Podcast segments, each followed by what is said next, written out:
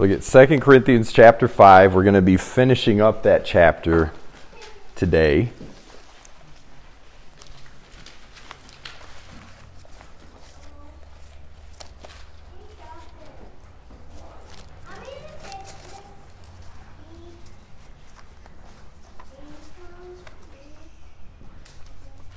So Paul is going to continue this narrative, guys, in regards to which, you know, we, we've preached and spoke a lot here in the church about the heart of us as Christians. It's the heart that matters, not so much what we do outwardly, right? It's not so much the, the things that we try to just, you know, show to people, but it's also what we deal with and how we are inside as well. And one of the things that I hope you guys pull away from coming to the gathering and from reading your Bible when it comes to being a Christian is is the measure of your Christian character is always going to be how you treat those who maybe you think you don't need. So I want you to think about that again. The measure of your Christian character is going to be maybe how you treat those individuals that you think you may not need. Is this yours, sir? This candle just rolled. Luckily, it wasn't a real candle. The church would guys would really be jumping, moving around.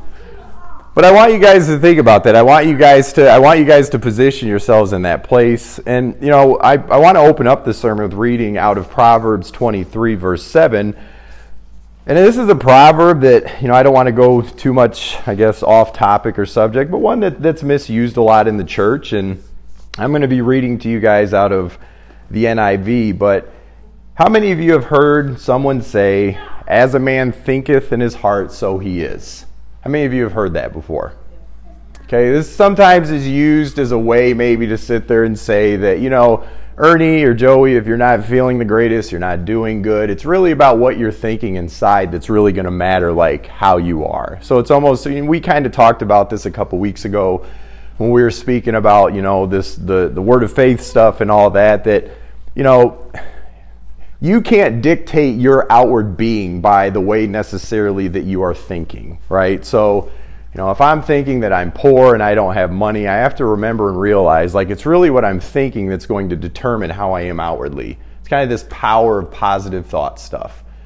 And as your pastor, I say here and say it's fooey, if that's the right word. Like it's fooey, it's doo doo, it, it's not truth. Many of you in here have probably had bad days and probably have tried to think enough good thoughts in your brain to muster out this sense of, well, maybe if I think good enough, good things will start to happen. I don't feel good. Maybe if I think better thoughts, I'll feel better. And that's not what this proverb is saying. This proverb, I'll read it to you, 23 7 says, For he is the kind of person who is always thinking about the cost, eat and drink, he says to you, but his heart is not with you. We can outwardly be one way to people. Many of us, you guys gather up for holiday meals and stuff like that. You can know around family. You can smile with a distant cousin or a relative and be nice to their face. But how sometimes do you feel inside, maybe with some family members that you may struggle with? Might have some issues, maybe some contentment, right? You guys are just sitting there like you have no idea what I'm talking about right now. So just, okay. This is what this proverb is saying. It's what you have going on in your heart which truly dictates and determines who you are. I could be as nice as I'll get out outwardly. But as this proverb says, if I'm calculating the cost, if I'm thinking about other motives behind the actions that I'm doing, that's really where I'm at as a person. I'm not doing it in this, this selfless way. I'm doing it more so in this selfish manner, right?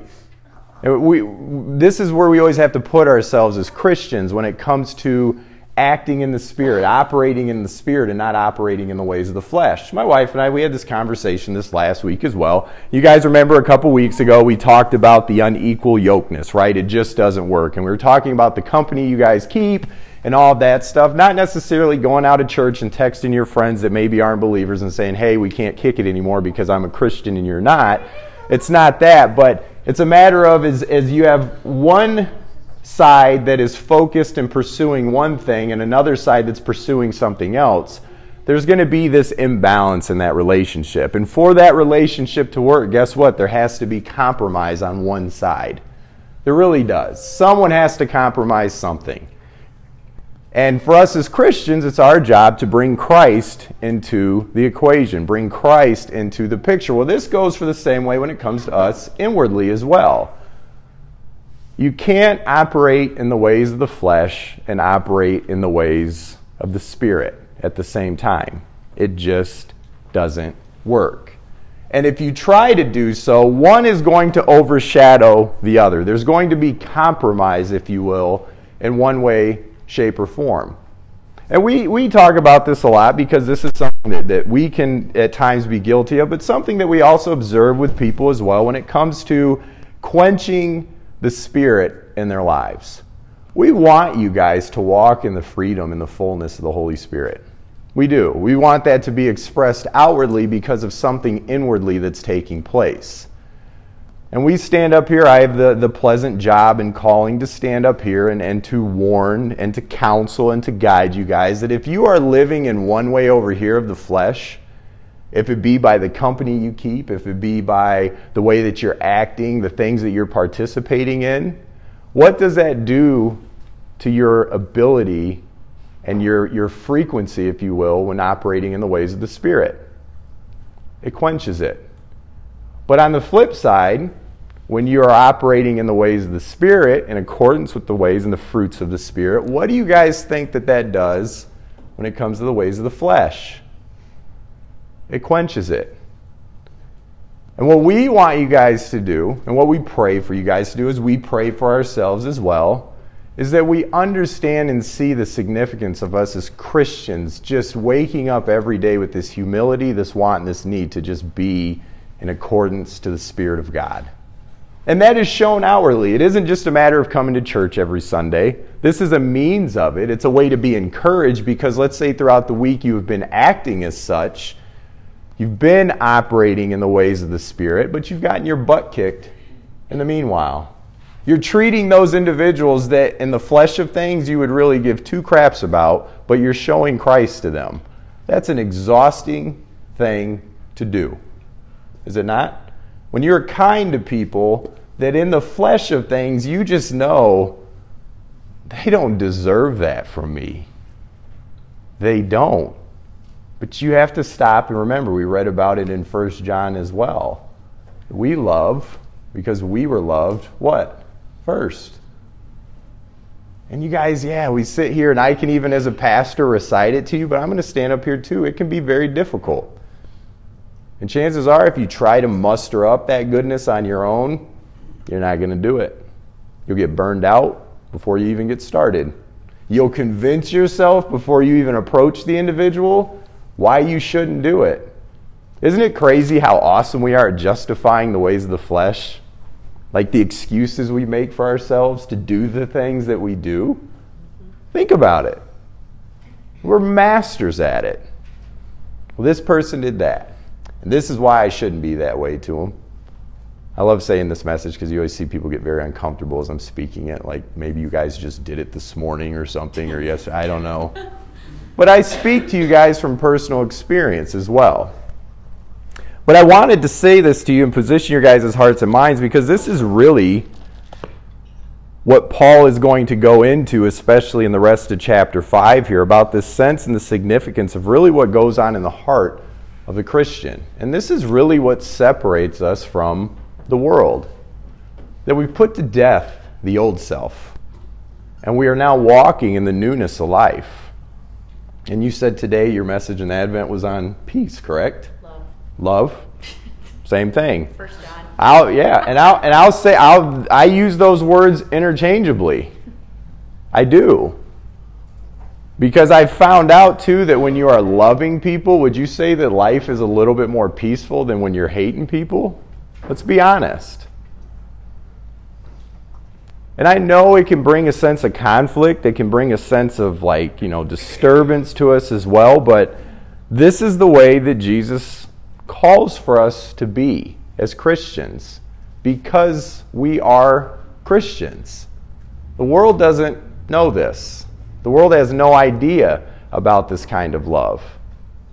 But it's our responsibility as Christians to be the ones to bring this kind of ministry to a world that so desperately needs to have it. And Paul's going to speak about this ministry, this ministry of reconciliation. So I just wanted to position your guys' hearts there. We're going to start off here at chapter 5, verse 11.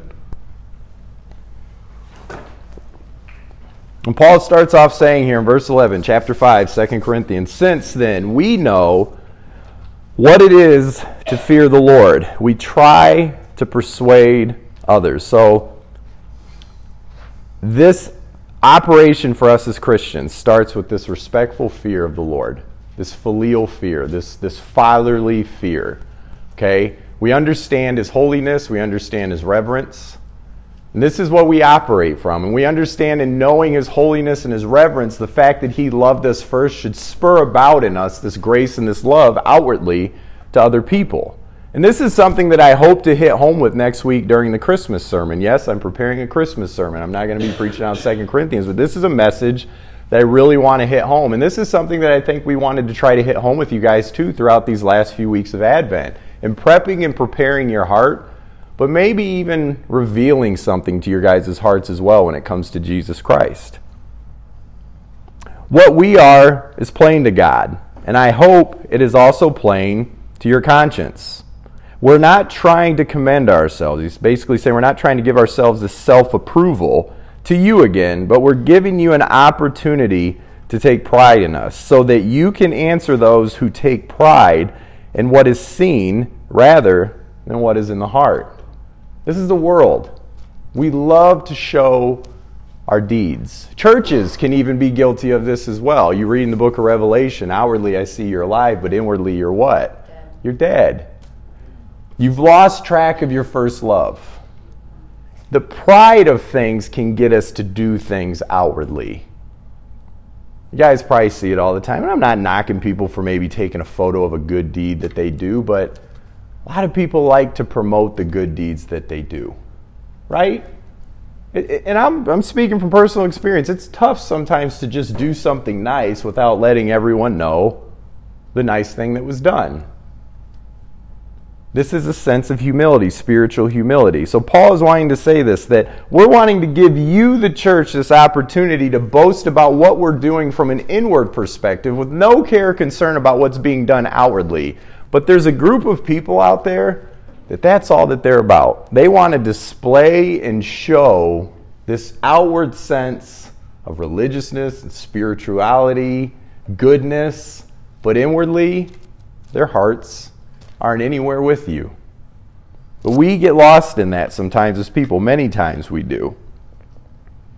Verse 13, he says, if we are out of our mind, as some say, it is for God, but if we are in our right mind, it is for you. And I was speaking to my wife about this as I was sadly preaching to her last night as we're laying in bed, and she looked at me and she goes, My brain is not there right now.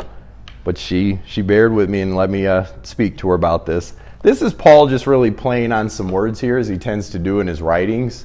He's basically just wanting to let us know that there is a group of people, the church at Corinth, that were criticizing Paul for all the stuff that he was going through for the name of Jesus.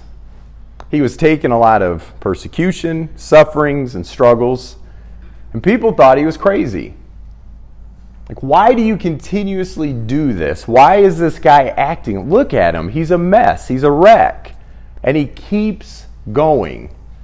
Do you guys think that your life should be like this? This guy is out of his mind. Paul is saying, for those who think I'm out of my mind, I do this for God.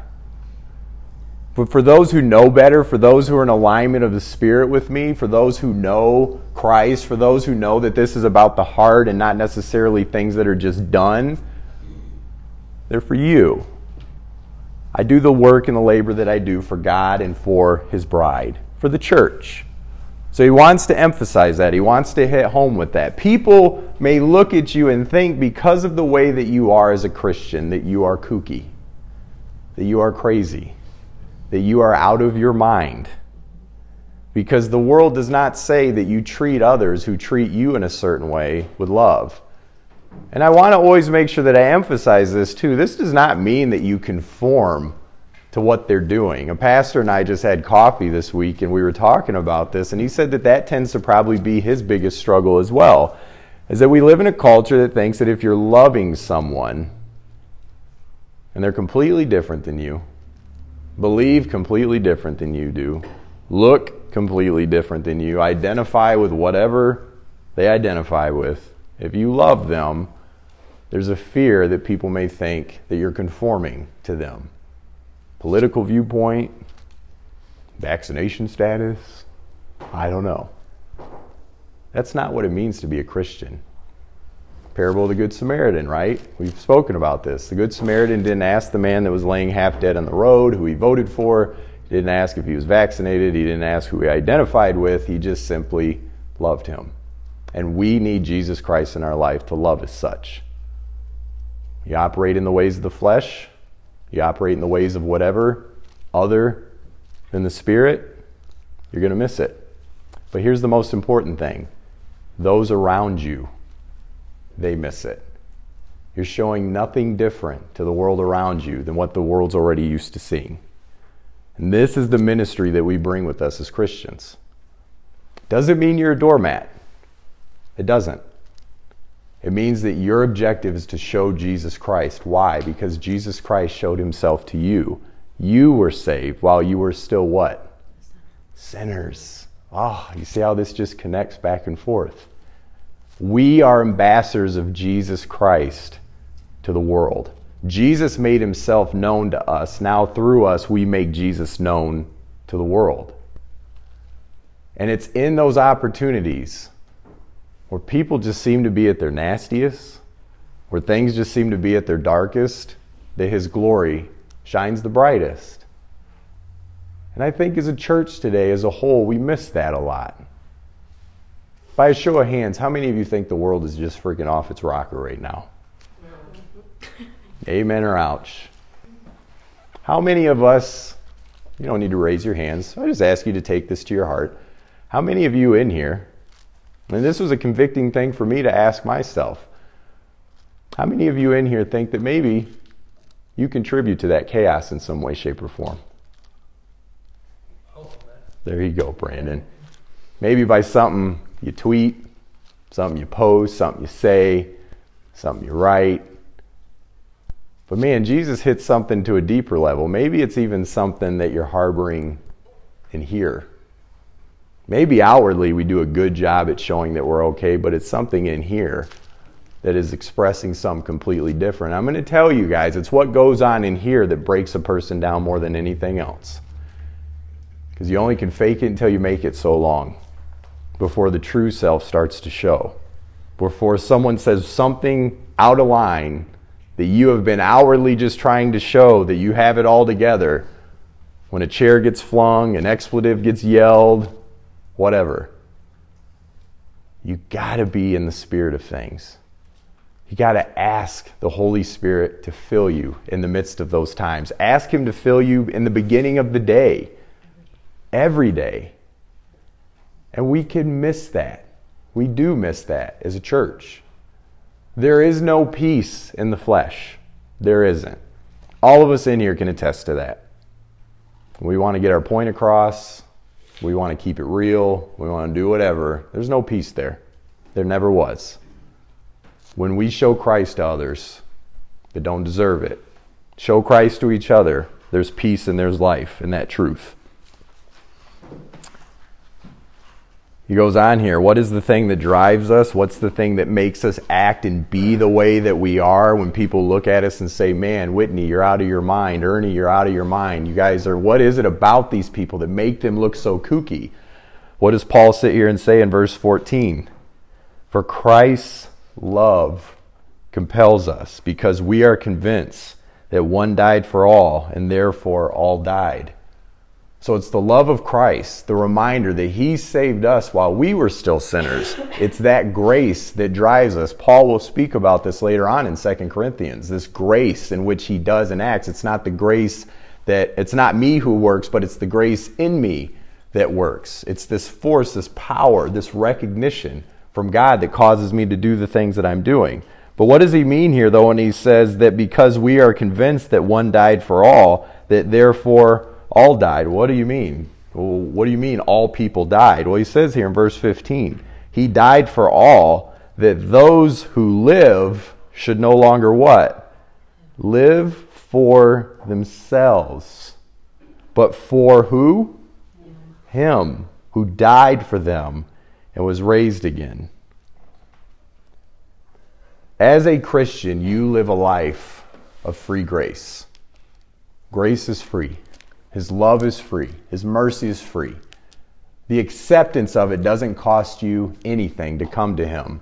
But once there's true acceptance, guess what? This free grace, it does cost you everything.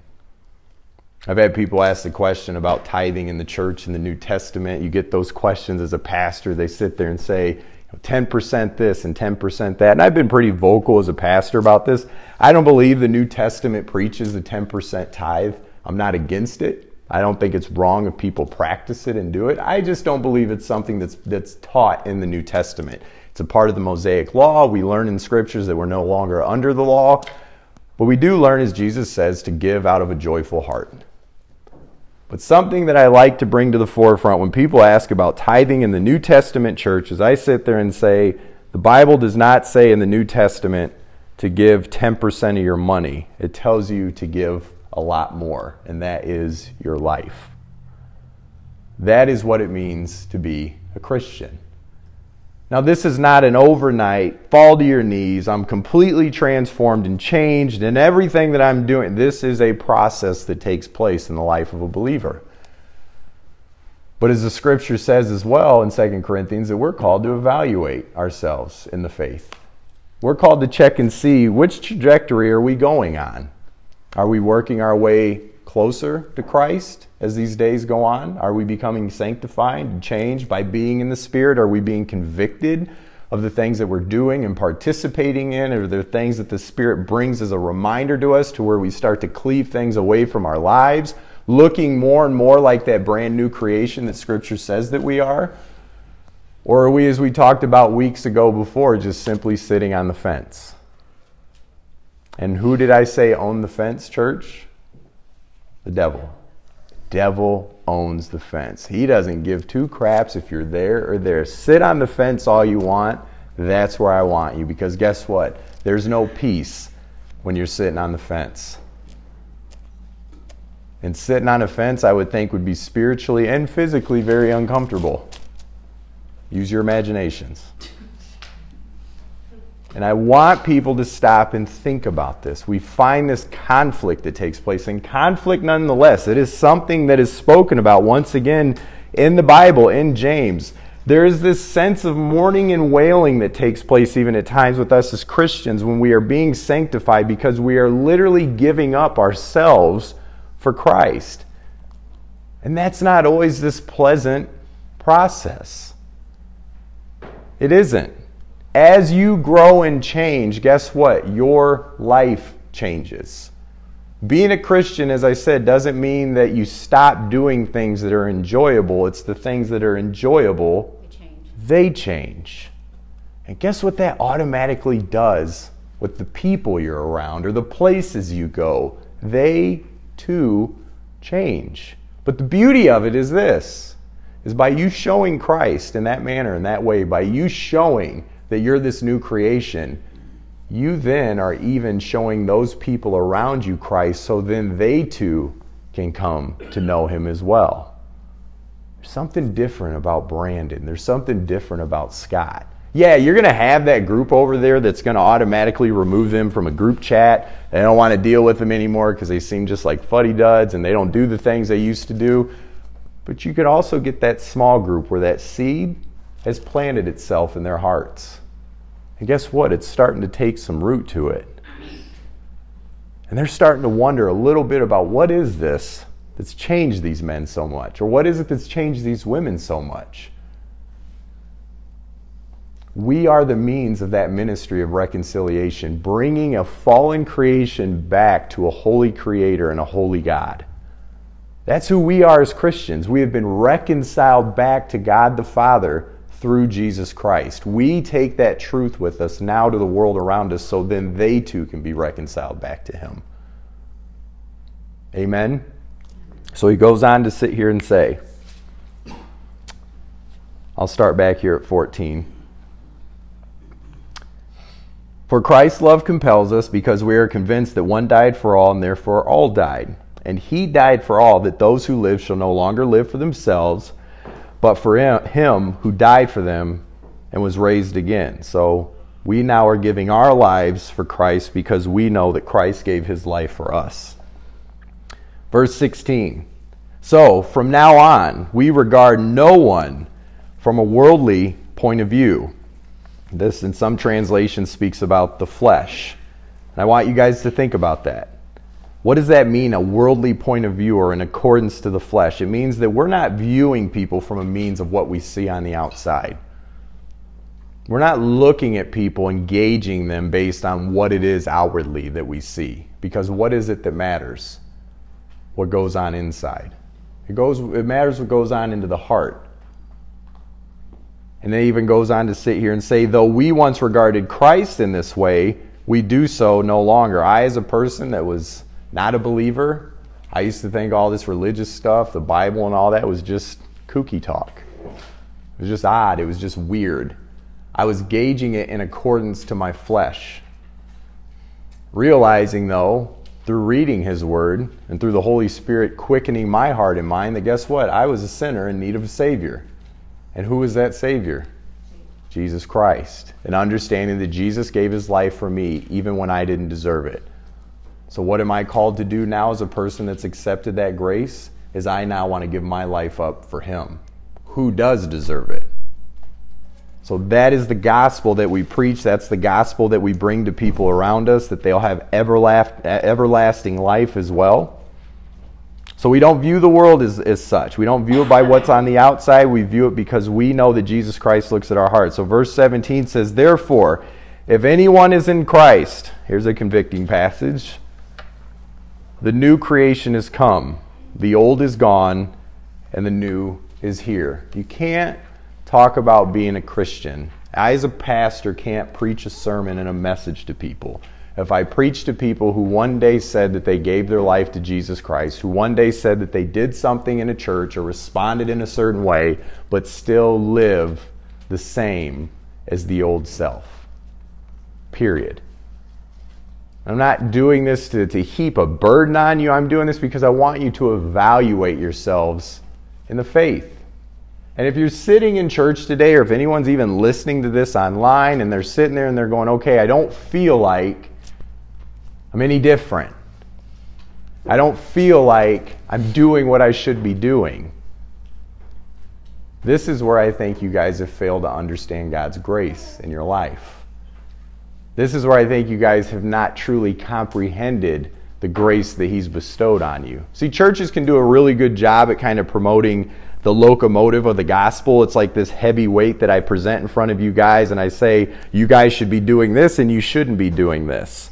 And we can just stop and leave it there. The thing that gets the locomotive going, the thing that makes it move in our lives to start to show that change and that fruit is the understanding and the acceptance of God's grace in your life.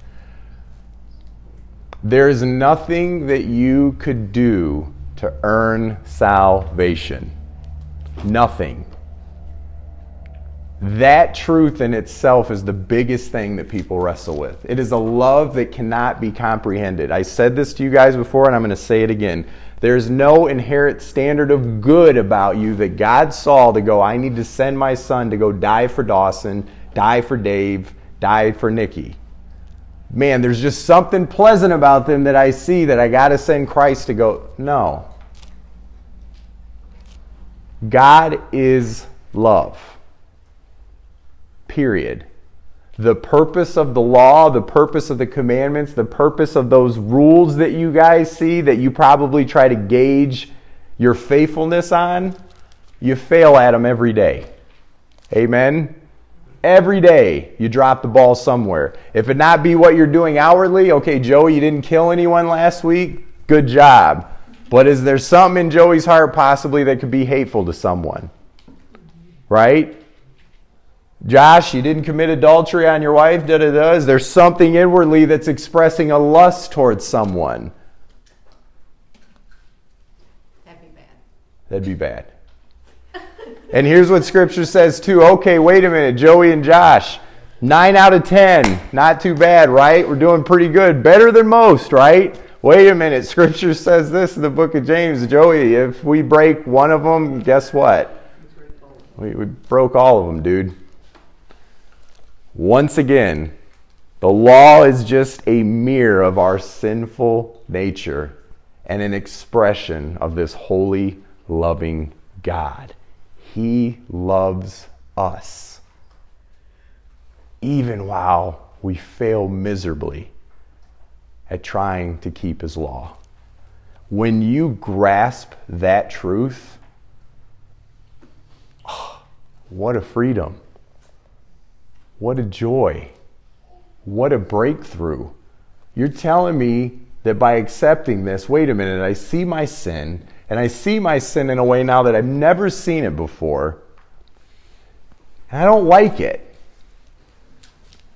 But I trusted knowing a God that's there to forgive me in the midst of it. Not only is He forgiven me in the midst of me seeing it initially, but in the pursuit of Him in every day of my life, being sanctified and changed, that when I do slip to, to something, He's going to forgive me again. Amen. But wait a minute, that gives me freedom to continue to sin, doesn't it? No, no, no, no. It doesn't. His grace doesn't give you freedom to sin, His grace gives you freedom from sin. So now, when I accept this true grace and I know what this grace means, now I find myself not desiring to sin because I know I'm going to get away with it. I actually desire to be righteous because I love righteousness and I hate sin, but I have this flesh that continues to desire this sin. Romans 7 What a wretched person that I am. Who can possibly save me? Oh, wait. There's Jesus Christ again. He's just always there. This is the gospel, church. And if you haven't accepted the gospel, you're going to continue to burden yourself. You're going to continue to try to strive and work for some kind of goodness or perfection that you've established in your brain to try to flaunt to God, and it just isn't going to work. Jesus says, Come to me, all who are what? Weary and burdened my yoke is what? Easy. My burden is what? I will give you what? Oh, how many of us in the church today just need rest? Because we still operate with the sense of, man, I screwed up. And I can't stop kicking myself in the butt for it. His grace is far bigger than any kick you can give yourself in the butt. And when you finally come to terms with that, you will actually see yourself sinning less. Not going, man, this is a party to continue to do the things that I want to do in the flesh. That is when people start to see that brand new creation. That is when a person starts to let go of the old self and walk into the new creation. Behold, Christ is here. The new creation is here as well. The old is gone, the new is here exclamation point. Verse 18 All this is from God, who reconciled us to himself through Christ, and he gave us the ministry of reconciliation. This is a news, a good news, guys, that a fallen world needs to hear. And when you understand and comprehend this good news, guess what you're going to want to go do? Go tell the world about it. Maverick wrestled yesterday passed out on pew. He went five and one in the Coldwater Classic. Did great. Four and one. Sorry. I couldn't help. He was a winner in Julian's heart. I, I wanted to go tell people about this. How many of you guys have had kids do stuff, people do stuff that you're just proud of? You want to go tell everybody, even people that you know probably don't even care.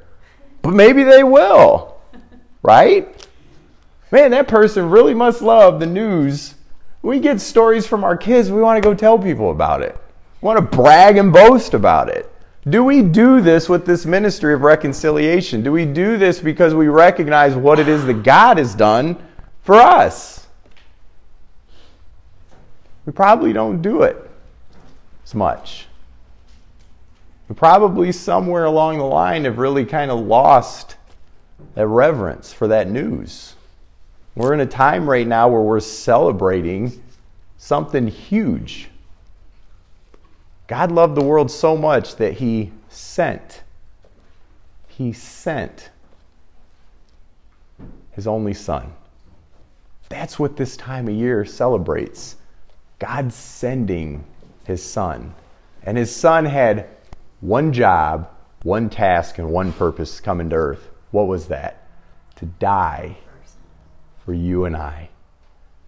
And that is something that I always want people to stop. When you see the baby in the manger, do you see the goo goo gaga, oh, he's such a cute baby, or do you see a king? Do you see your Savior laying there? He's going to die for you. Think about that.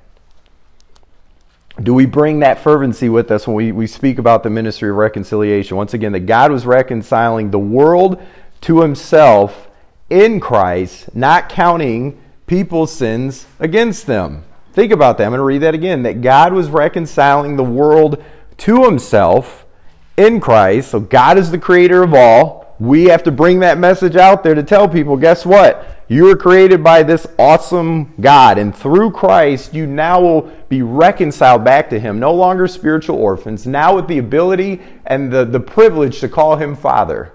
That is the ministry of reconciliation. But in doing so, guess what? He doesn't even count your sins against you. And He has committed to us the message of reconciliation. We are now the bearers of such a message.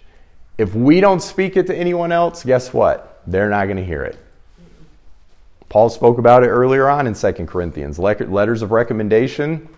I don't need one. You're my letters of recommendation. No one may ever open a Bible. They may never step foot in a church, but guess what? You're that Bible. You're that church. They need to hear this message. And you guys all said, world's a little kooky right now. What a beautiful stage that's been laid out for the church to go speak such a beautiful message to people. Because I'll tell you this right now a lot of people are wondering and questioning their lives, the lives of others, because of the chaos that seems to be ensuing in the world today. You have a message of truth. You have a message of reconciliation that they need to hear. We are therefore Christ's ambassadors, as though God were making his appeal through us. We implore you on Christ's behalf be reconciled to God. God made him who had no sin to be sin for us, so that in him we might become the righteousness of God. So if I speak to you about the gospel and I speak about Jesus dying for you on the cross, I always have to make sure that I speak about him being resurrected on the third day. By Jesus living a life of no sin. And we know that the wages of sin is what? Death. By him not knowing sin, that means death could not hold him. So when he was killed and buried, the way that the rules go here, he couldn't be held. And what that him being resurrected signified was that he was a just and worthy and perfect sacrifice to God the Father. And for anyone that puts their faith in him, that righteousness is then imputed onto them. We are dirty and mucky while in the world, but when we put our faith in Jesus Christ, his blood cleanses us as white as snow before God the Father. Amen. So, next week, we are going to have a sermon on Christmas. I ask you guys please to come. Um, we understand and know once again that it is Christmas, but um, we want you guys to be here at the gathering. We want you guys to come here. It is Sunday, it's a day of worship for us. Um, but I do want to play a song here just to close because, once again, I know these messages and these sermons put us in a place of conviction. Maybe they remind us as well of some stuff that's going on in our hearts. I want you guys to take this time, once again, to ask the Lord for forgiveness. I want you to, to repent. I want you guys to ask the Lord to fill you with His Holy Spirit. And I'm even going to walk around and pray for you guys while this song is playing, while you have that time with the Lord as well. I don't want you guys to quench the Holy Spirit. And here's the deal I know that you guys don't want to quench the Holy Spirit working in your life. And I understand and know that those desires of the flesh, they're strong many days. There's a lot of things in our days. The Bible says the days are filled with evil, so we have to make wise of our time. The only way that you can navigate through these days is when you are keeping yourself in pace with the Holy Spirit. And that is something that you have to come to the Lord in submission and saying that you need. You have to just come to Him and say, Lord, I know that if I'm going to do this, I need you to do this. I need you to strengthen me. I need you to give me discernment. Teach me. Opening up the Bible, guys, when you even open up Scripture, you have to have the Holy Spirit there to help you learn Scripture. There's a lot of people out there that know the Bible, but they don't know Jesus. And we find even in Scripture, too, that the devil knows Scripture. Amen. So I want you guys to take this time. I want you guys to just be in prayer. Once again, I will walk around. I will pray for individuals as well. Um, yes, that's it. Thought there was something else I wanted to say, but there wasn't.